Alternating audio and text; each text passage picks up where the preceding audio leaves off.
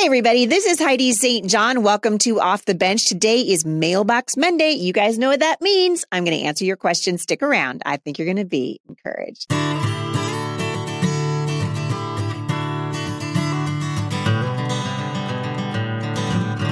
right, you guys. So thank you for sending questions in to me here at the show. You know that I love to get your questions, love to be able to answer them and just to talk with you guys about what's important and what you're dealing with and the kinds of things that are on your heart.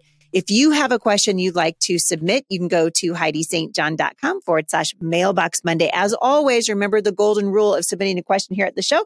Keep them short, sweet, and to the point. All right. I'm excited to jump into these. Uh, I'm going to kind of rapid fire them today. We'll see how many we can get through in the next few minutes. But the first one comes from Michelle in New Jersey. And she said, Heidi, I was wondering if you comply with masking in doctor's offices. I refuse to wear a mask, but now they're saying I have to in common areas for the sake of newborns, which is totally insane. Uh, we know this is insane, but honestly, there's only a few places that I would say, you know what, whatever, wear the mask. And it's probably the doctor's office is one of them. So I found a chiropractor that's not crazy and uh, she doesn't make people wear masks. And so I've been going there for a long time. But we had an injury. One of our kids had an injury recently, and I ended up at the at the hospital. And you know that the first thing they do is say, "Hey, will you put a mask on?" Everyone there is afraid of dying. I thought this was interesting. That, um, and in fact, one of these days soon, I'm going to have somebody on the show to talk about it. But I saw just a couple of days ago brand new data out ta- uh, discussing the efficacy of the shot and the number of hospitalizations with the uh, people who've gotten the shot versus not.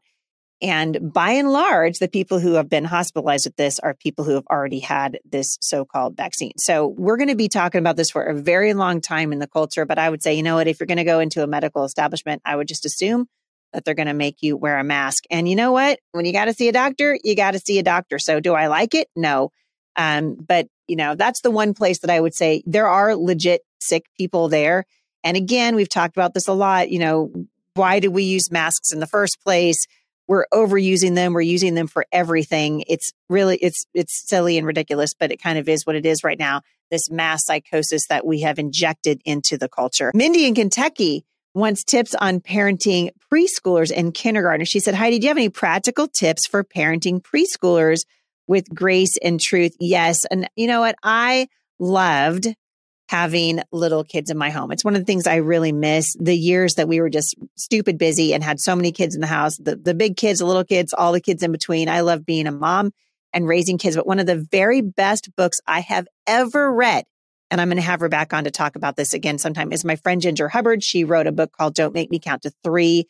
And it's wonderful because it squares up the importance of discipline, which is, it's really important, right? So we live in a culture right now that says, you know, hey, uh, you know, uh, you can have a new kid by Friday, which is a total lie, by the way. Or uh, you tell your kid anything that they want to hear, or whatever the new uh, the new topic of gender ideology is, and so we're not really disciplining children and caring for them in that way. Our kids come to us; their minds are like wet cement, right? And we have an opportunity to teach them right from wrong, to teach them how to behave, to teach them how to treat other people. Why do we regard other people as precious?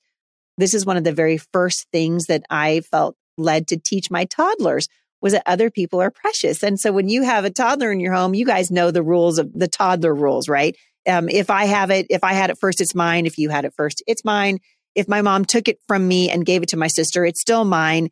If I gave it to you, it's still mine. It's mine. It's mine. It's mine, right? These are the rules of toddlers. And so moms and dads come in and we help those little ones rewrite the rules according to what God says is true. And that is that other people are precious. When I was little, my Sunday school teacher taught me a song called Joy. Some of you guys will remember it, right? Jesus and others and you. That's how you spell joy. And the song went something like Jesus and others and you. Uh, what a wonderful way to spell joy. Jesus and others and you in the heart of each girl and each boy. J is for Jesus, for he takes first place. O is for others we meet face to face. Y is for you and whatever you do, put others first and spell joy. And that was something that resonated in my heart as a child. And I think in the world today, we have certainly lost the idea that other people are precious. And so, you know, when we're teaching our children to interact, we want to teach them about the preciousness of other people. God sees people as precious, right? That's, that's the basic uh, message of the gospel. For God so loved the world that he gave his only begotten son.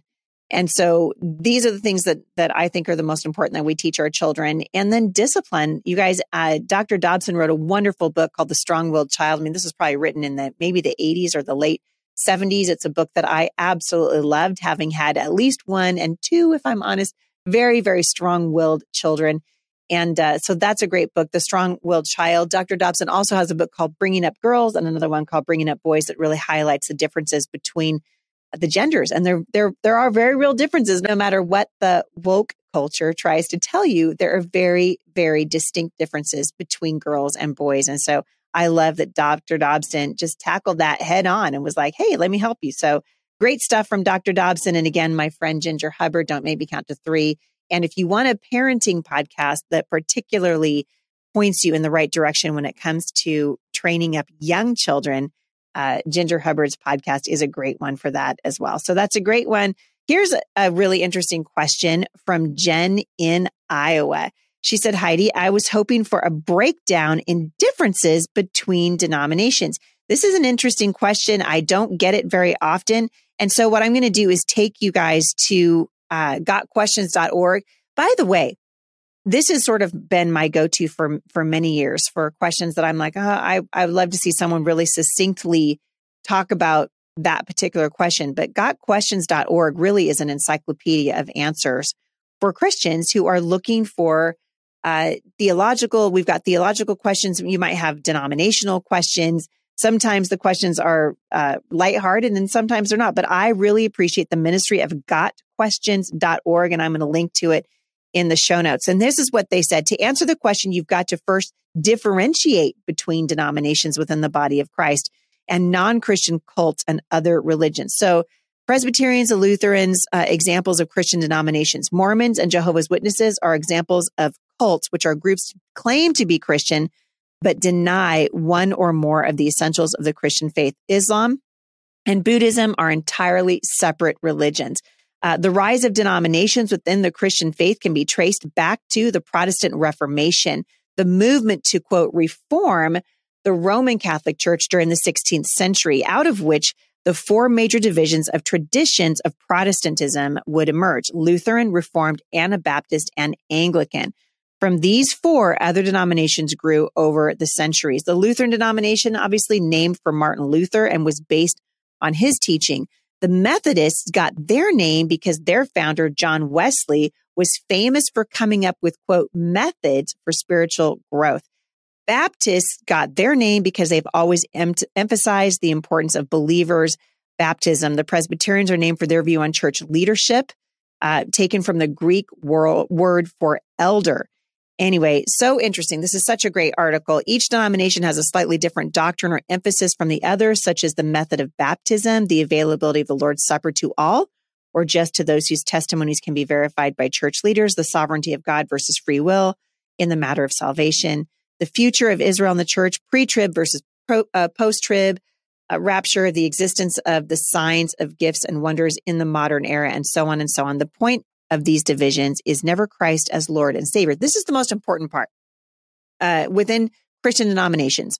The point of these divisions is never Christ as Lord and Savior, but rather honest differences of opinion by godly, albeit flawed people seeking to honor God and retain doctrinal purity according to their conscience and their understanding of the word. This obviously has downsides to it. There seem to be at least two problems. This is again on Got Questions uh, with denominationalism. First, nowhere in scripture is there a mandate for it. To the contrary, the mandate is for union and connectivity. Thus, the second problem is that history tells us that denominationalism is the result of or caused by conflict and confrontation, which leads to division and separation. And so, this is why I was saying the other day on my show that there are certain denominations within Christianity that I disagree with. I disagree with baptism, for example, for the remission of sin. There are other uh, there are other doctrinal differences, but I don't think these are things that should divide us.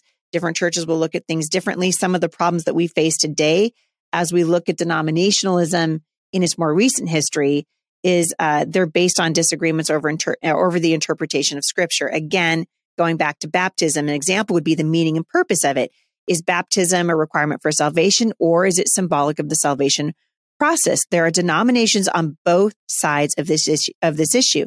In fact, baptism, its meaning, its mode, and who can receive it have been a central issue in the separation of churches and forming new denominations. Uh, we're going to take uh, take a quick break, and we'll be right back.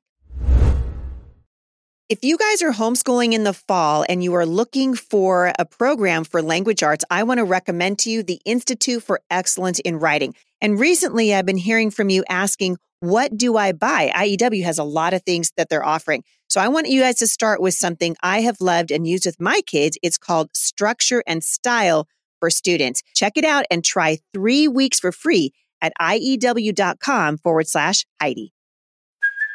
Hey, it's Kaley Cuoco for Priceline. Ready to go to your happy place for a happy price? Well, why didn't you say so? Just download the Priceline app right now and save up to 60% on hotels. So, whether it's Cousin Kevin's Kazoo concert in Kansas City, go Kevin, or Becky's Bachelorette Bash in Bermuda, you never have to miss a trip ever again. So, download the Priceline app today. Your savings are waiting. Go to your happy place for a happy price. Go to your happy price, Priceline. So I'm going to finish up with the denomination question and then hop over to another question. So what's a believer to do? Should we ignore denominations? Should we just not go to church and worship on our own at home? A lot of people doing that these days. The answer to both questions is no. What we should be seeking is a body of believers where the gospel of Christ is preached and where you as an individual can have a personal relationship with the Lord, where you can join in biblical ministries that are spreading the gospel and glorifying God. Church is important and all believers need to belong to a body that fits the criteria that I just talked about. We need relationships that can only be found in the body of believers and we need the support that only the church can offer. God is the one who designed the church. It's so important. There's diversity and not disunity. The first allows us to be individuals in Christ and the latter divides and destroys. And that honestly is where the enemy has had a heyday. You guys have seen it. I know in your own communities. I've certainly seen it in mine. We want to be students of the word. We want to be Bereans to study God's word, uh, as the apostle Paul rightly pointed out, so that uh, we could rightly divide it. So that when there are questions that come up, we can have these conversations. And if we disagree, we can disagree lovingly and therefore maintain unity in the body of Christ. So that was a great question. Thank you so much for sending it in, Jen. I appreciate it. One more. This is a biggie. Uh, Lori in Montana. Can you discuss what it means to be a false teacher? I've run across several podcasts lately that claim Pastor Jack Hibbs is a false teacher, but when I dig deeper, it appears these accusers just don't agree with how political he is. Well, if there's one thing Jack Hibbs is not, it's a false teacher. It's amazing to me how quickly uh, Christians are right now, very Pharisaical, in my opinion, to just look at a, a pastor with whom they disagree and just immediately label him a false teacher.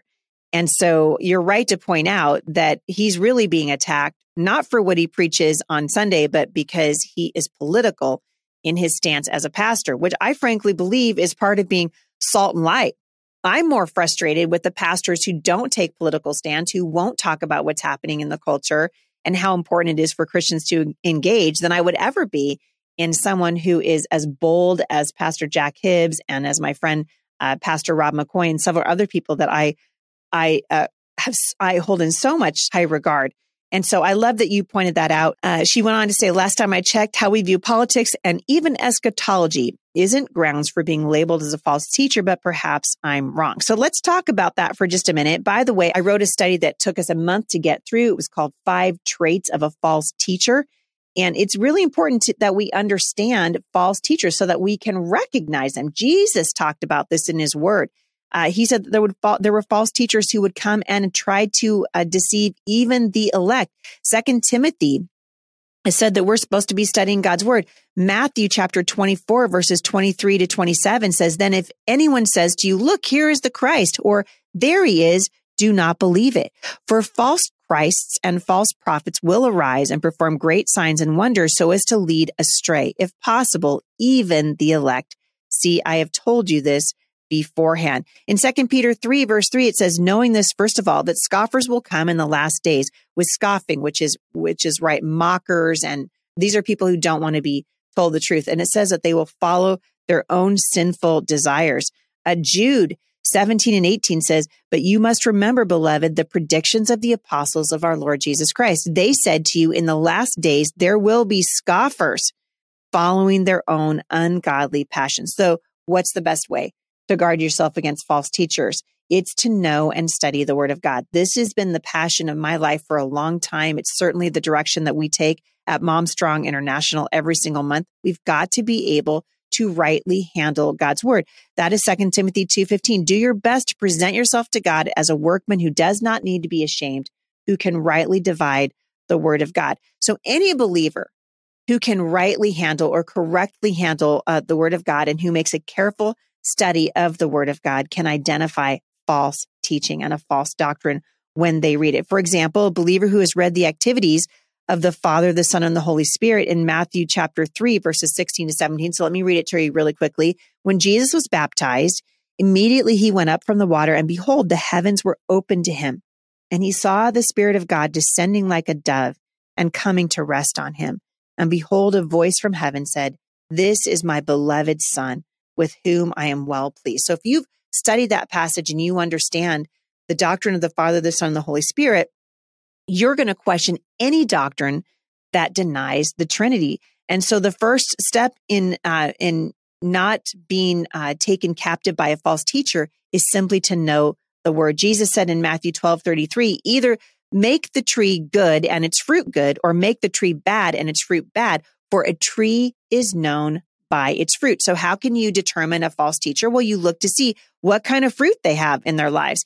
And there are three specific uh, tests and again, you can find this at gotquestions.org. And then also I've written on this extensively and I'll link back to that in the show notes today to apply to any teacher to determine the accuracy of his or her teaching. So here's the first one. What does the teacher say about Jesus? Matthew 16 verses 15 and 16. Uh, Jesus said, uh, who do you say that I am? And Simon Peter replied, you are the Christ, the son of the living God. Uh, and for this answer, Jesus calls Peter blessed. And in Second John 9, it says, everyone who goes on ahead and does not abide in the teaching of Christ does not have God. Whoever abides in the teaching has both the Father and the Son. So here we're reading anybody who runs ahead and doesn't continue in the teaching of Christ doesn't have him. And whoever continues on in his teaching has both the Father and the Son. So in other words, Jesus and the work of his redemption is the most important thing that we can understand as we learn to study the scriptures. So here's the second one. Does the teacher preach the gospel? So the first question about your teacher, what does he say about Jesus? I'm thinking, I can't help it, specifically of Jack Hibbs. It just, it kills me that, that we want to label awesome men and men and women of God who are following God as false teachers. So what did they say about Jesus? Is it in uh, accordance with the word of God? Secondly, does the teacher preach the gospel? What is the gospel? So the gospel is defined as the good news that concerns Jesus, his, his death, his burial, and his resurrection according to the scriptures. That's First Corinthians 15, 1, uh, 1 verses 1 to 4. And we want to be teaching that is the good news, right? That Jesus came, that, that God sent his son, that he died for our sins, that he was buried and he was resurrected on the third day according to scripture. So we don't have to fear death those of us who have accepted Jesus as our Lord and Savior, we know that when we die, our soul, according to the Bible, is going to be with the Lord in heaven. And it means we don't need to be afraid of death. So as nice as they sound, the statements where, you know, God loves you, uh, God wants you to be wealthy. This is not the gospel, right? Uh, it's not so, you know, God, these are good statements, right? God loves you. Yes. But the, but the full statement is we are sinners in need of salvation and we are saved by grace alone, not by works, lest any of us should boast. It is the gift of God. That's what salvation is. So Paul warned us in Galatians 1 verse 7, not that there is any other one, but there are some who trouble you and want to distort the gospel. So evidently, he was saying, uh, people are throwing you into confusion and trying to pervert the gospel of Christ. No one, not even a great preacher, has the right to change the message that God gave us. So if anyone is preaching a gospel other than what you accepted according to Paul, the Bible says, let him be eternally condemned. That's uh, Galatians 1, verse 9. The Bible is very serious. God takes it serious that we don't distort the gospel message, which is a very simple message that we are sinners saved by grace, that Jesus loves us. He loved us so much that he was willing to die to pay the sacrifice for our sin. This is the message of the gospel. Three, does the teacher exhibit the character qualities that glorify the Lord? Speaking of false teachers, Jude chapter 11 says they have taken the way of Cain. They have rushed for profit into Balaam's error. They've been, dis- they have destroyed in Korah's rebellion. In other words, a false teacher can be known by his pride. This was Cain's rejection of God's plan, greed, which was Balaam. Uh, remember, we talked about this in another podcast who prophesied to get money. Boy, if we don't see that all over, especially television, that's my, one of my big beefs with a lot of these televangelists. You know, they're doing it for money. So frustrating and rebellion. This is Korah's promotion of himself over Moses. Jesus said to be aware of such people and that we would know them by their fruits. For further study, review the books of the Bible that were written specifically to combat false teachers within the church. Those books would be Galatians, Second Peter, First John, Second John, and Jude. Uh, it is often difficult, this is gotquestions.org, to spot a false teacher or prophet. Satan masquerades as an angel of light. We know this from 2 Corinthians 11, 14. And his ministers masquerade as servants of righteousness. Only by being thoroughly familiar with the Bible and with the truth are we able to recognize a counterfeit. Uh, that is exactly why I start I started my ministry to mothers called Mom Strong International. You guys, we study the word every single month. There a brand new Bible study releases on the first Monday of every month, and we have uh, a wonderful community of women who are learning the word and they are learning how to teach their children how to spot a counterfeit. Also, you can't spot a counterfeit unless you know the truth. That's all that I have time for today. I appreciate you guys writing in. If you have a question that you'd like me to address here at the show, just shoot it to me, HeidiSt.John.com forward slash mailbox Monday. Have a great day, everybody. Thank you so much for listening. We love you guys, love your families well, and I will see you here again at the intersection of faith and culture.